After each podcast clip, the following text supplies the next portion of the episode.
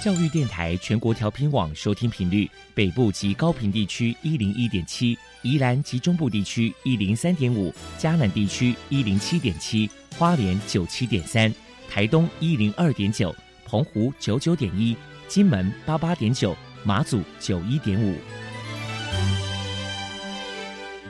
爱是包容，爱是牺牲，爱是分享，爱是服务。因为爱，特殊教育充满了无限的可能。用爱关怀身心障碍同学的未来，用心倾听资赋优异子女的心声。欢迎老师、家长、同学们，大家一起加入特别的爱这个大家庭。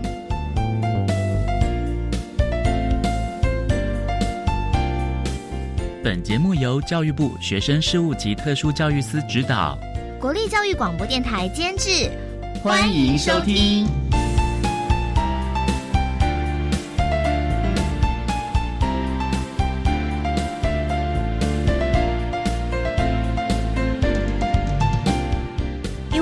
我们在空中相会。欢迎您再度收听特别的爱，我是小莹。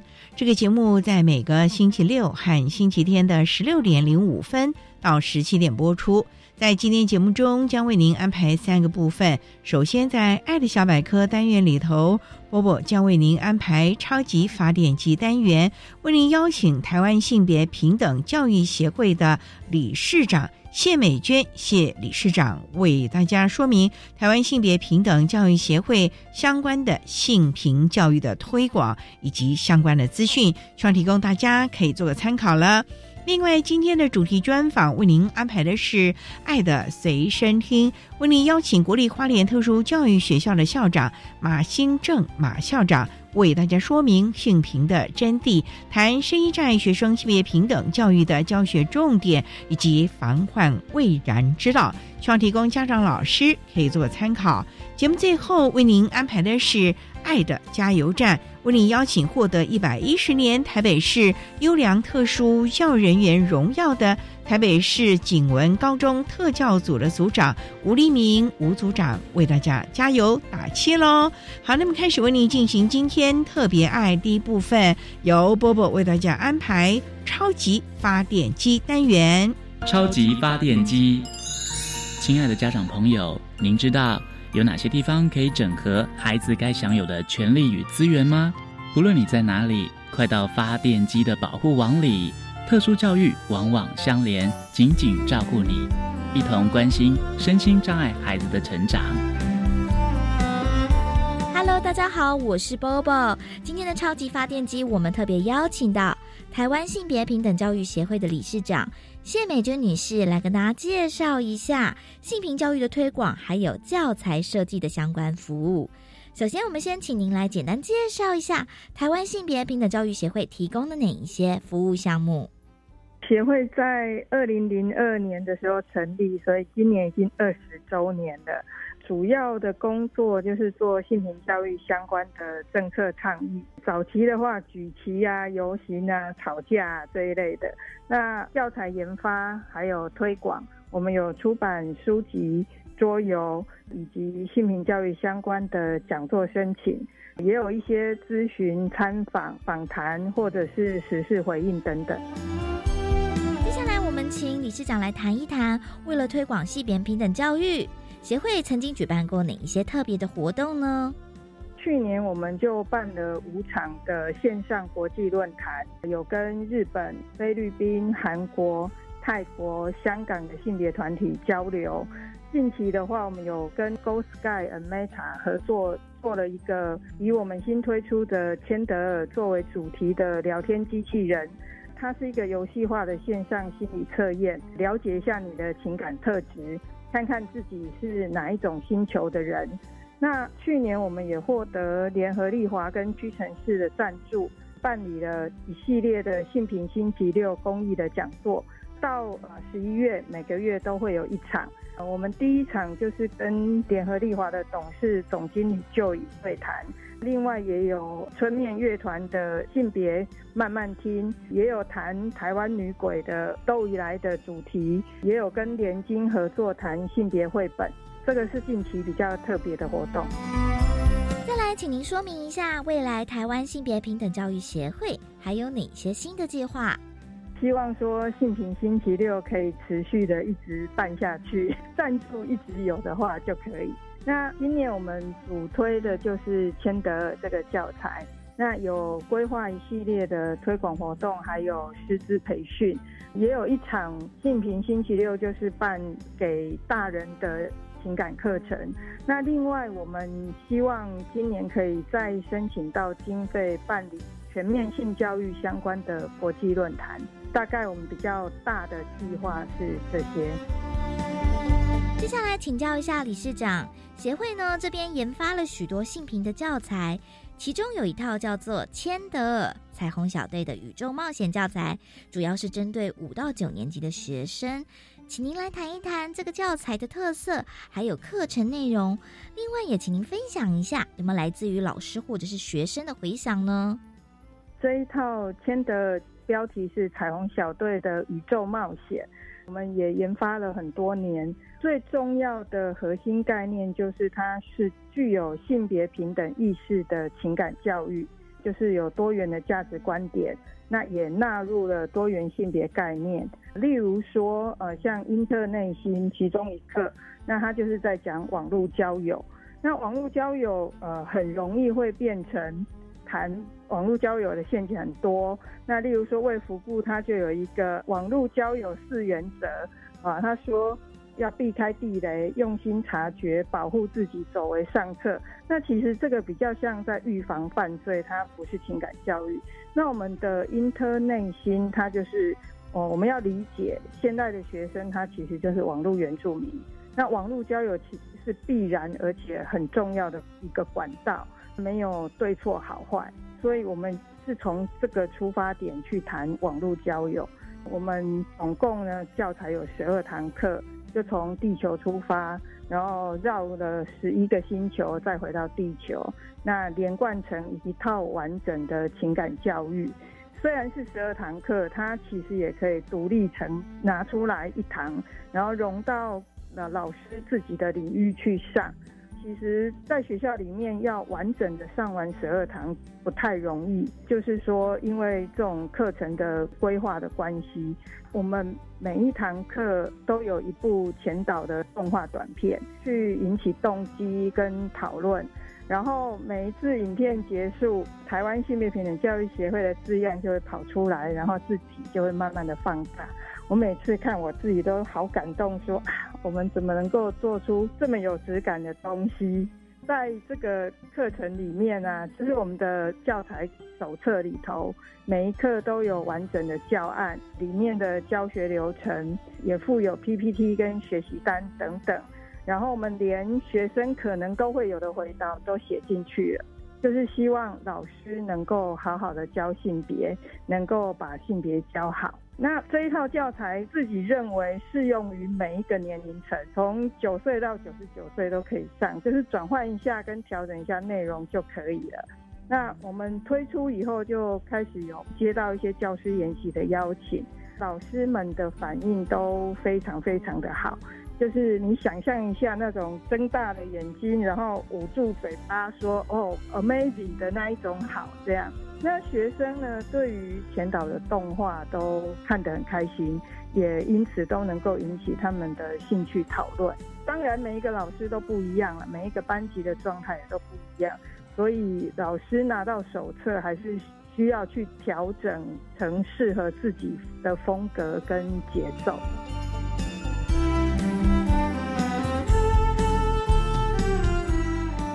我们请您来谈一谈，目前台湾校园的性别平等教育有哪些需要改善的空间呢？去年在台湾同志咨询热线协会，他们有做一个二零二零的台湾同志 LGBTQ 加学生的校园经验调查报告。从这个报告里面，我们就会看到说，大概有三成的填答的学生，他们曾经因为自己的性倾向而感到不安全。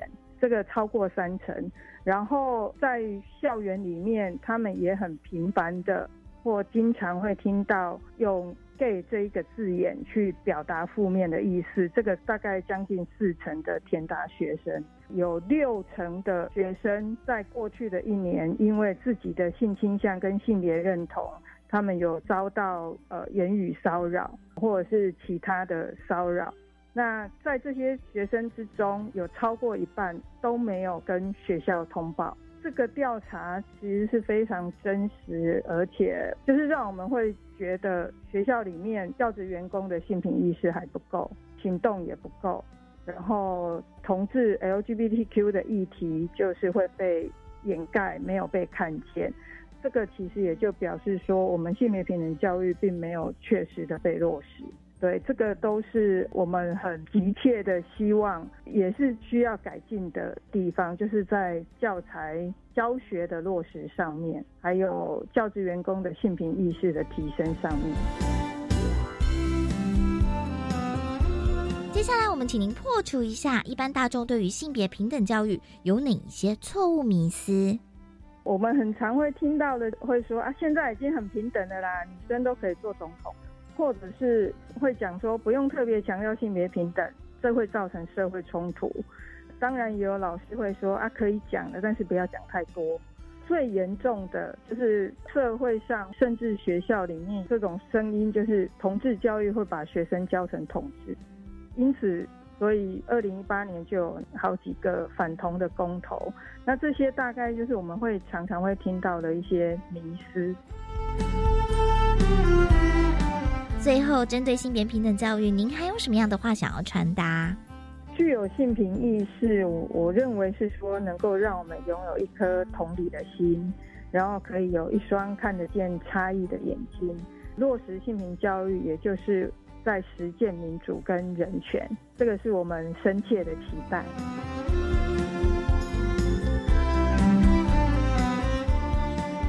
非常谢谢台湾性别平等教育协会的理事长。谢美娟女士接受我们的访问，现在我们就把节目现场交还给主持人小莹。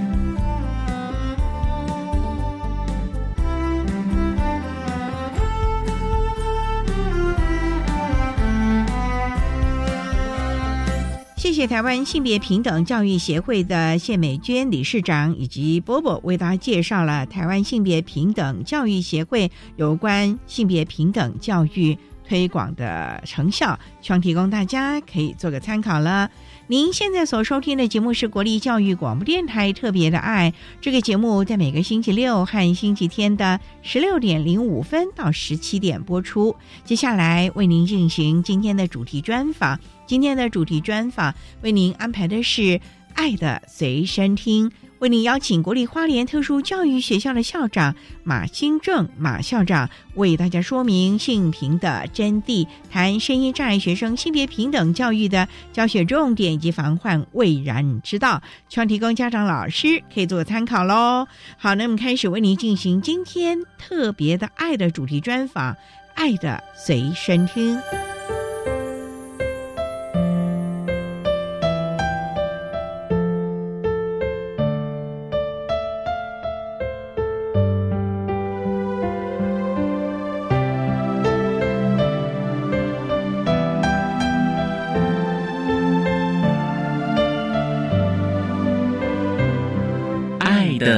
随身听。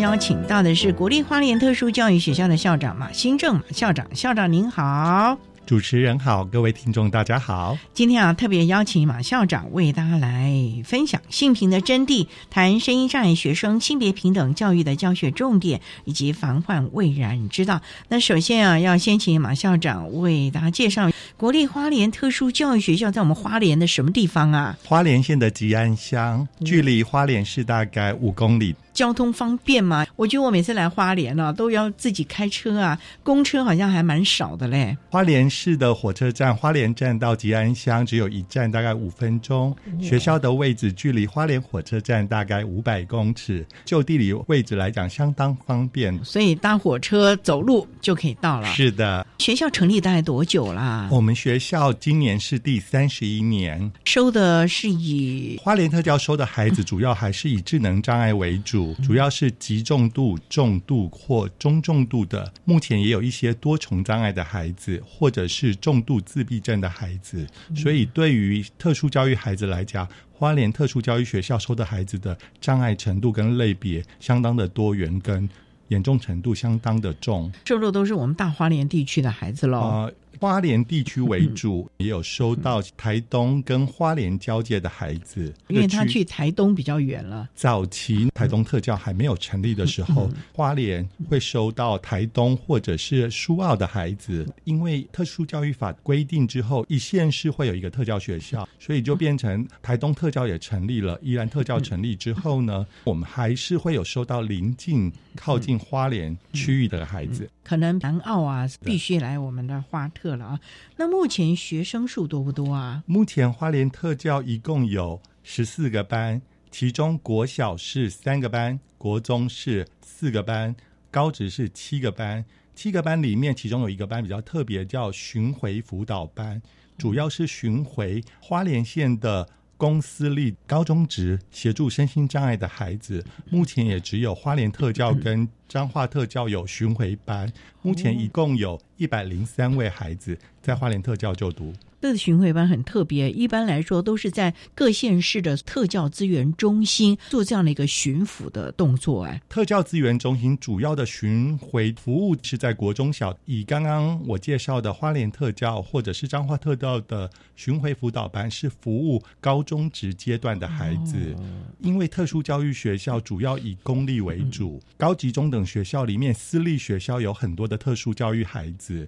可是他们并没办法有专业的特教师资，所以花莲特教学校就有一个班三位老师，主要是负责花莲区私立学校高中职阶段的声音障碍孩子来帮他们做服务。所以各障碍类别都包括在内了，都包括在内。只要花莲的，不管山上海边，或者是临近台东了，都得去。目前还是以花莲市。的高中职私立的为主，障碍类别最多的还是以情绪障碍、学习障碍或者是中度的自闭症为主要服务的学生。您刚刚说是私立的，是，所以就是说私立在特殊教育的服务的方面，没有像我们公立这么的编制完整了。因为他们很难聘到一个专门的特殊教育老师，加上一个班基本上要有三位特殊教育老师，再加上他们有时候是想聘不一定聘得到，所以这个时候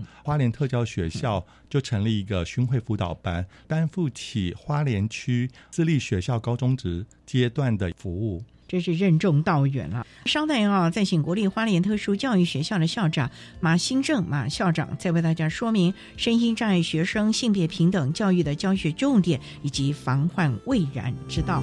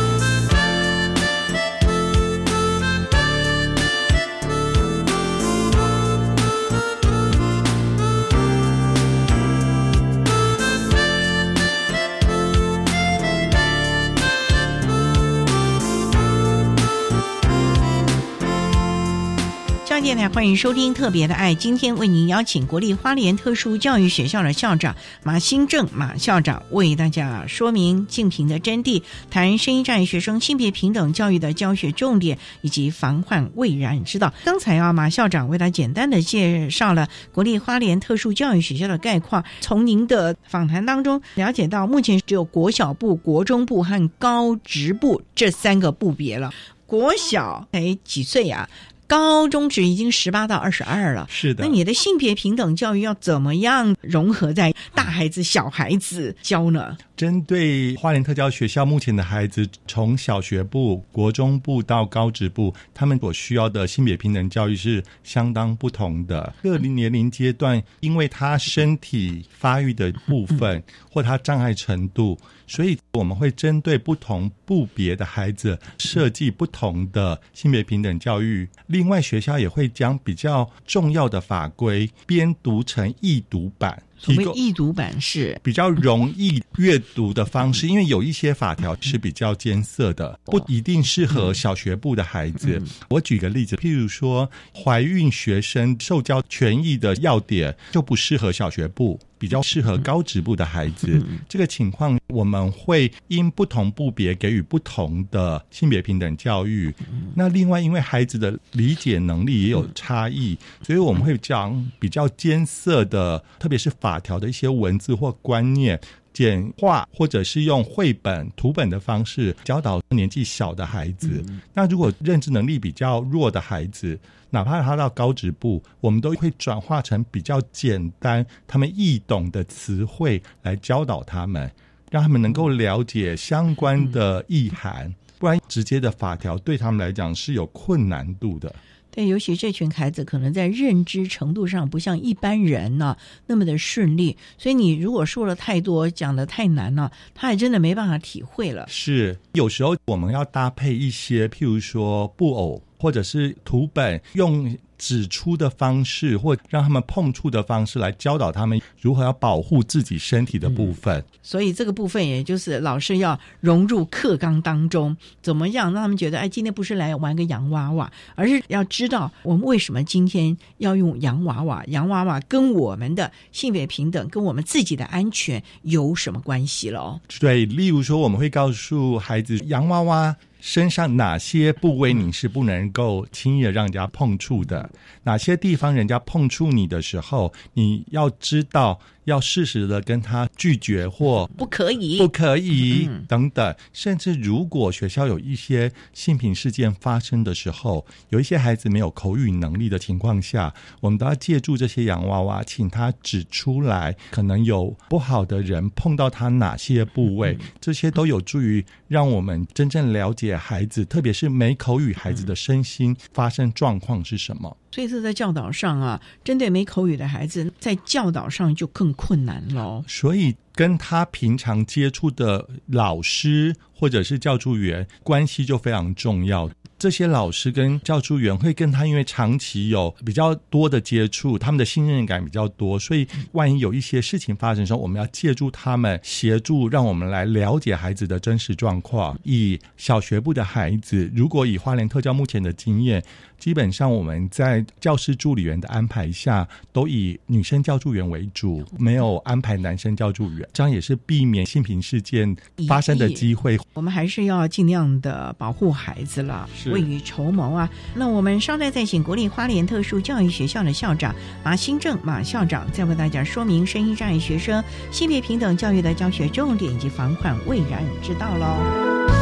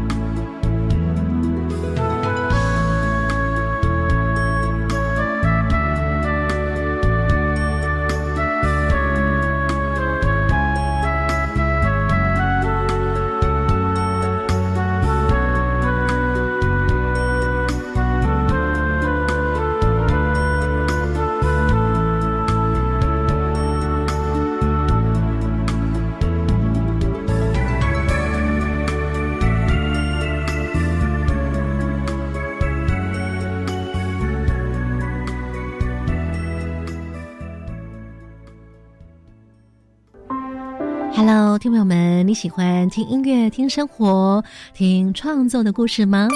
我是星光奇遇记的节目主持人端端。哇，在每个礼拜一到礼拜三可以说是最需要正能量的时候了。让端端陪你一起星月谈心，不论是电影或影剧、流行的或乐团的、发烧的或经典歌乐。每周一到周三夜晚十一点到零点，收听端端的星光奇遇记。这个线上教学影片很精致哦，教学方式跟题型也非常创新。例如，普通高中基础物理课程教材以知识节点对应课纲内容，每支影片大约五到八分钟。另外还有情境素养题。我可以利用零碎时间学习。英才网包含小学到高中的教学资源及学习诊断系统，欢迎师生上线体验。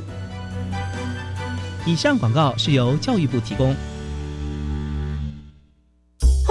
最近很不顺，家里蚊子又多啊，今天又觉得头痛发烧，该给师傅看看了啦。是不是还有后眼窝痛、肌肉关节痛？出诊。哎，啊，你怎么知道？你也是哦。哎呀，这是登革热症状，家里积水要肠道，否则容易长病媒蚊，引发登革热。啊，这么严重哦。对呀，赶快去看医生啦！有问题就打一九二二防疫专线。以上广告由卫生福利部疾病管制署提供。管那么的水，落嘎西木啊！大家好，我们是欧开合唱团。您现在收听的是教育电台。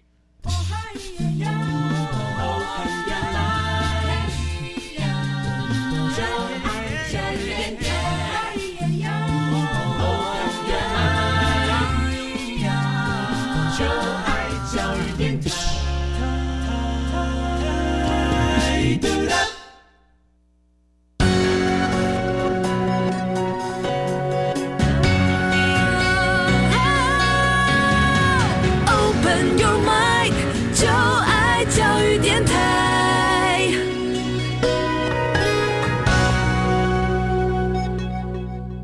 电台欢迎收听《特别的爱》这个节目，在每个星期六和星期天的十六点零五分到十七点播出。今天节目为您邀请国立花莲特殊教育学校的校长马新正马校长为大家说明性平的真谛，谈声音障碍学生性别平等教育的教学重点及防患未然之道。刚才马校长为了特别提到了花莲特殊教育学校的概况啊，以及如何的用一些更具体化的方法告诉孩子们性别。平等的课程内容了啊。不过呢，学部有三个，国小、国中、高中。就像您讲的，性平法当中也有很多，也要看他的年龄，有的并不合适了啊。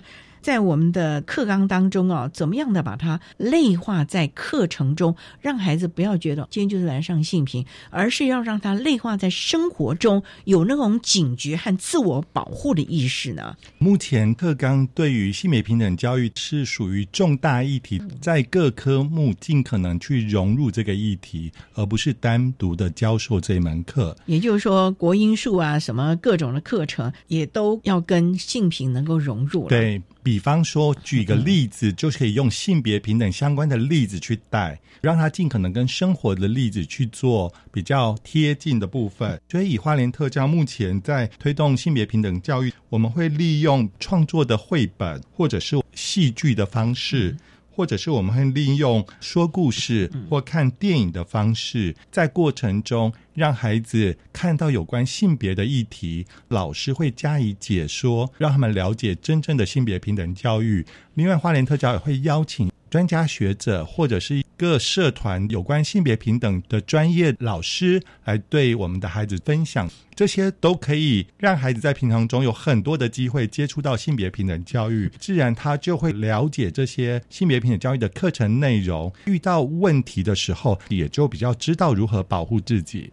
应该说还自制绘本啊？是的，跟老师要自己来设计教材了。老师会去收集一些可用的教材，基本上现在网络非常的方便。这些教材收集之后，他自己要转化、重新编辑成适合他的孩子。让孩子使用，所以特教老师基本上在编制教材的能力是相当棒的。那目前不止性别平等相关的议题，长期以来特殊教育学校的学生是没有教科书的，几乎都要靠老师自己来编转他们的教材。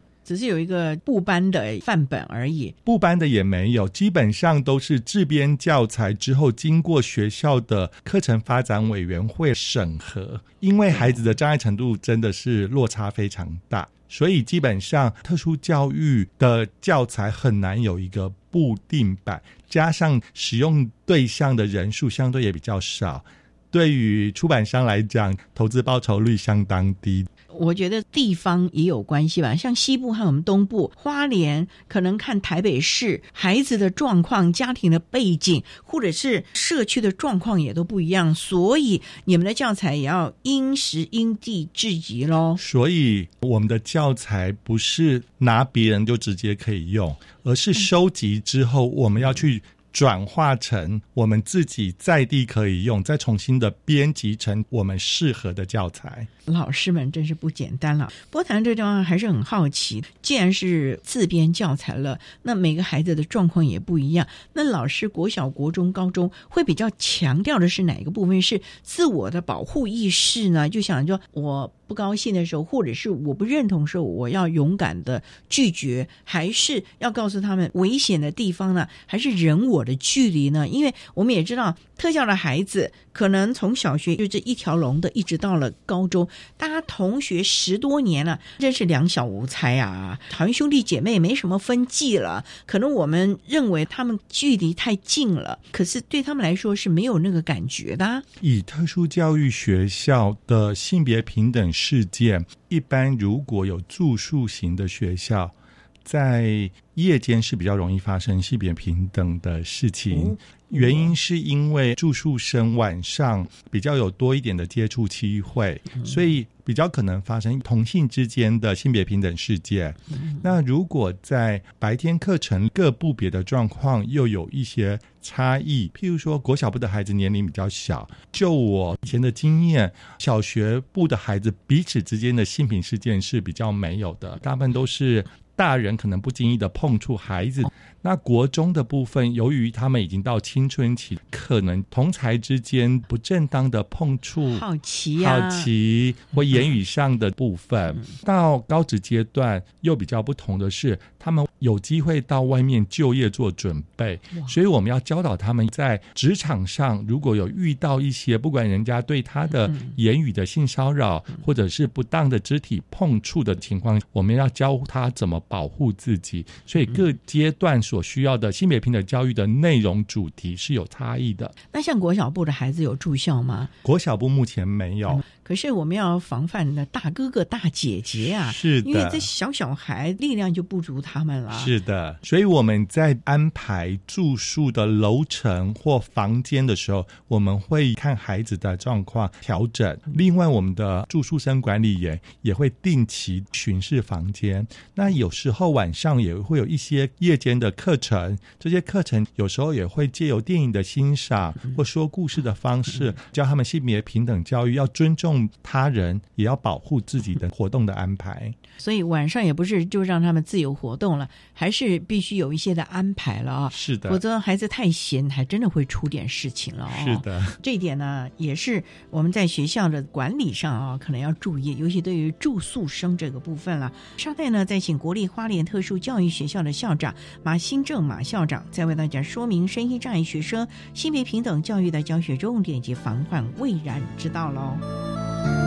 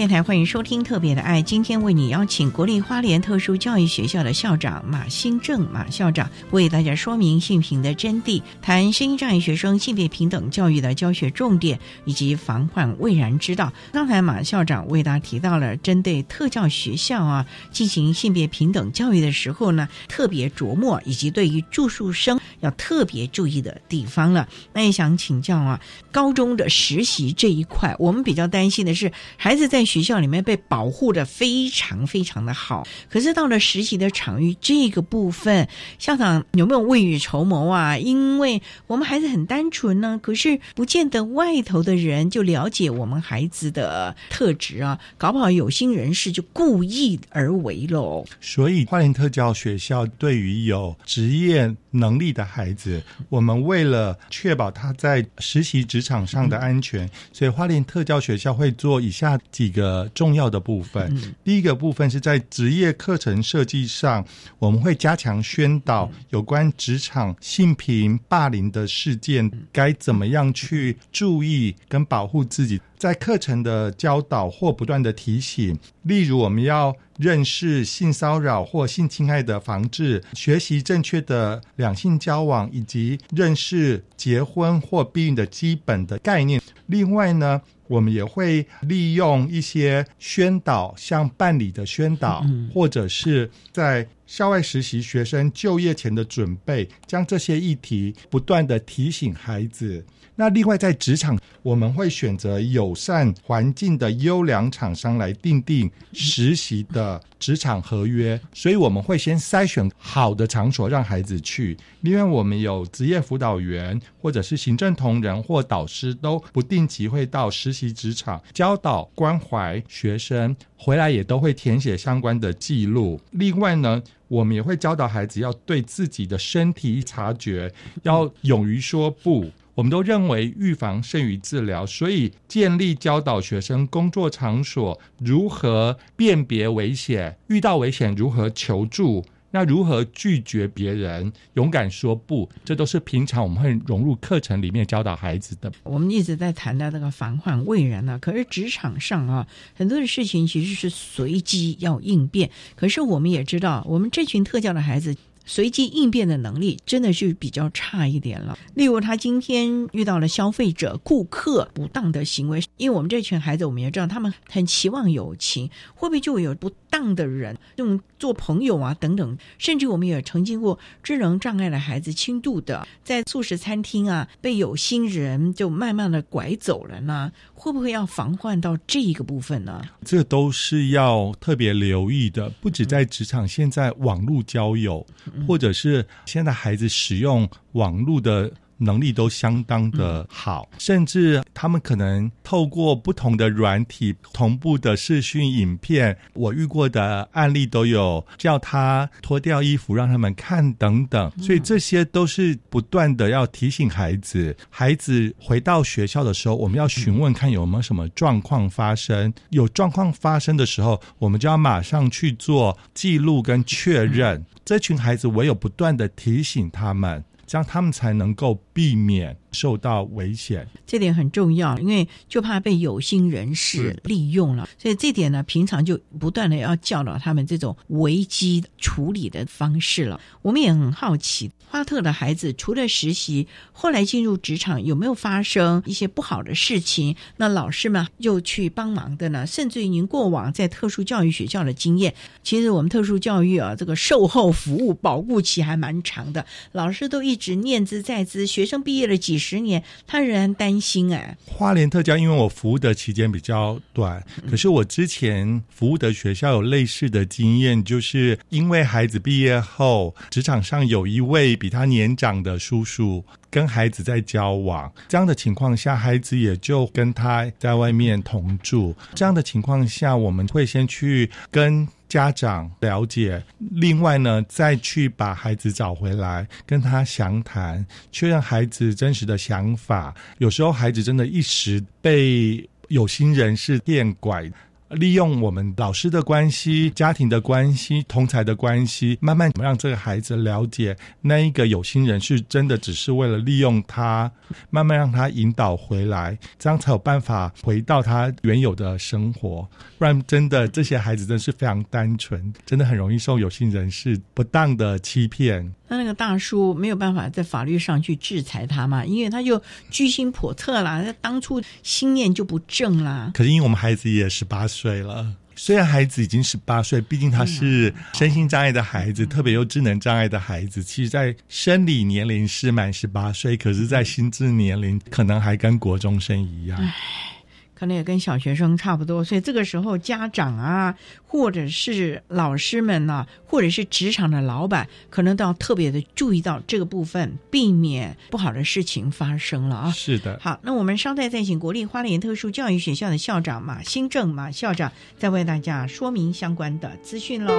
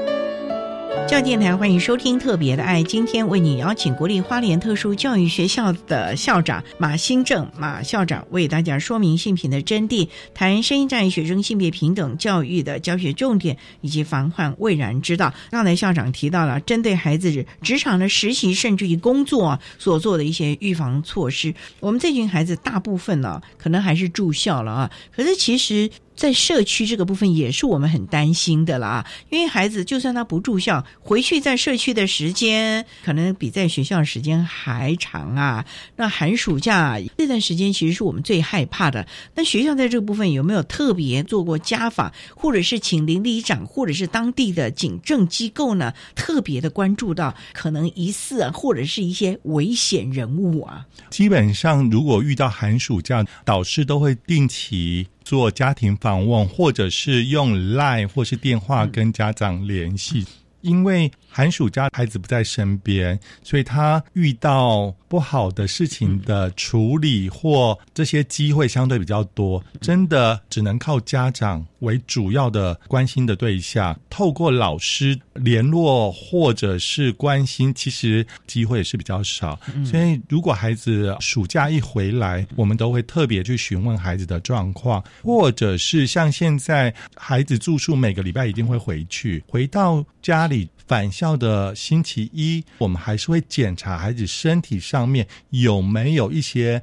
伤痕。譬如说，有没有被家里不当的用藤条殴打，或者是碰撞的淤青啊？是的，是的，所以我们都会不断的检视这个孩子的状况。那如果遇到了这样的情况，我们还是都要依法先通报，再去了解。必要时候，我们也会召开个案会议讨论，看如何协助孩子。不过啊，我们也很好奇的，因为这群孩子啊，毕竟在认知上不像一般人啊，所以有时候会不会太过了呢？甚至于啊，我们在教导的时候，如果真的不幸发生了这所谓的性平事件的时候，怎么去导引他把这个状况，甚至于你讲说可能没有口语表达能力，我们要怎么样的去厘清整个的事情呢？如果遇到这样的部分，我们其实需要靠专业的人士加上导师。或者是他比较亲近的家长或好朋友，共同询问他这些状况。有时候如果时间比较久了，其实孩子的记忆力也比较弱，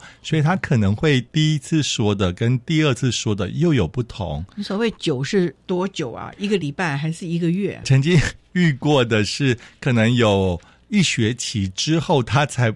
无意中说出来，或老师无意中的发现啊，所以在这个调查过程中，有可能他这一次说的跟下一次又有差异，所以我们要不断的确认或多方的比对他的说法。好像这个刑警办案，又像福尔摩斯一样。是的。不过呢，最重要还是我们的孩子的防患未然这样的一个概念啊。从国小、国中、高中不断的，可是家长是不是也应该配合在这个部分呢？我记得有很多的学校，连家长也都请他们来上一些性平的专业的演讲啊、研习啦。那在花特有没有针对家长也来做？因为其实我们常看到有好多的性平事件，家长会常常说啊，这个是家丑，或者是拘泥于家族的力量，所以就隐忍了。这个部分有。有没有也对我们的家长来做这方面的教育呢？以花莲特教的经验来讲，我们也一定也会帮家长办理相关的性别平等教育。不过，因为花莲太狭长了，所以每次我们办相关的活动的时候，家长的参与度相当的低。第二个，以花特来说，原住民的孩子超过了大概三分之二，所以很多家庭是隔代教养，都是爷爷奶奶带孩子，所以在推动。性别平等教育来讲，真的还是有它的限制。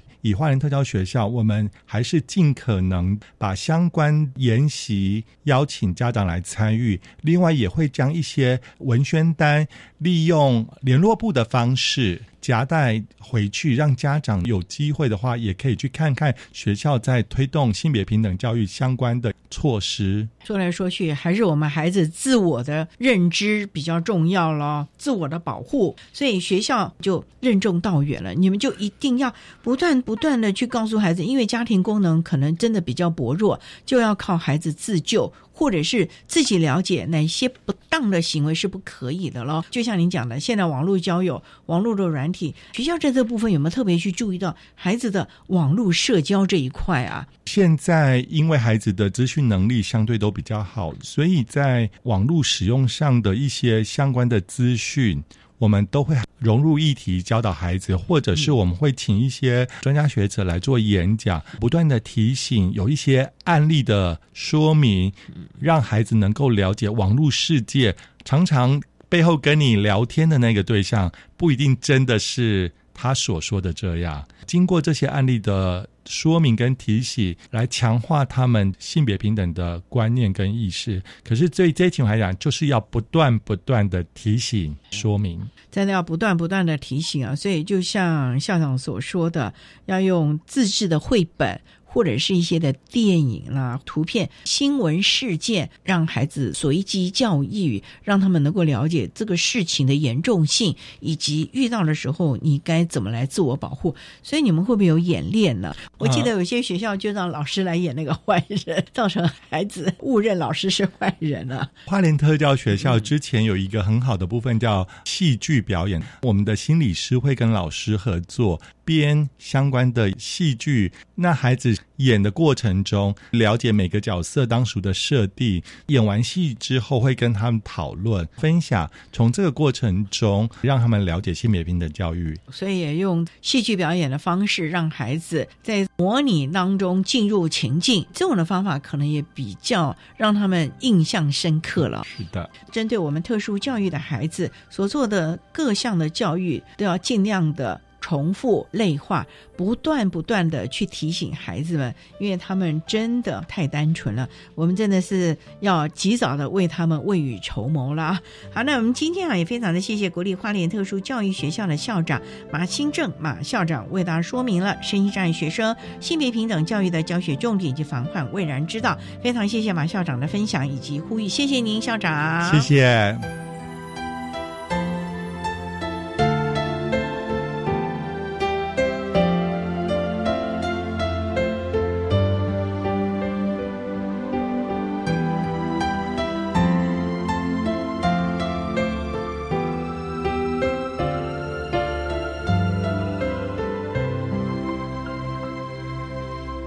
谢谢国立花莲特殊教育学校的马兴正校长为大家说明了身心障碍学生性别平等教育的教学重点以及防患未然之道，希望提供大家可以做个参考喽。您现在所收听的节目是国立教育广播电台特别的爱节目，最后为您安排的是爱的加油站，为您邀请获得一百一十年台北市。优良特殊教员员荣耀的台北市景文高中特教组的吴立明组长为大家加油打气喽！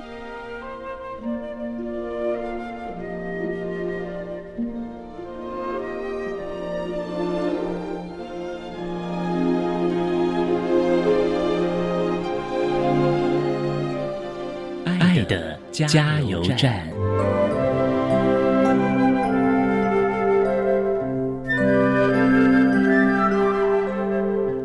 听众，大家好，我是台北市一一年度优良特殊教育人员吴立明老师，目前任教于台北市私立景文高级中学，担任特教组长的工作。针对私立高中老师对于身心障碍学生提供之特教服务，有几点。建议：第一，我觉得教育是一种艺术，不要太拘泥于各种规定或法规，而是要以学生为主体，根据学生的特质提供适切的支持服务。第二，我觉得我们特教老师呢，需要真心关怀学生，才能了解学生的优弱势能力，鼓励学生发展优势能力，并提供舞台，让学生有成功的经验。第三。要鼓励融合，尽量让特教生融入班上的学习活动。但是在学生有困难的时候，我们一定要提供协助，安排导师或同在协助，或是专业人员的协助，建立一个共融的学习环境。一般的同学。也需要学习与特教学生相处，因为出来社会以后会跟一些身心障碍人士接触，所以共融的环境是大家都有共利的。第二，私立高中的特教人力是不足的，所以特教老师要借力使力。我们有很多伙伴，教育局提供很多补助款，还有很多专业人员啊，我们都可以把它纳入我们特教服务的相关团队。所以我觉得，怎么样整合全校的教职员以及校外相关的人员，建构完整的专业团队，也是目前私立高中特教老师要努力的方向。共勉之，谢谢大家。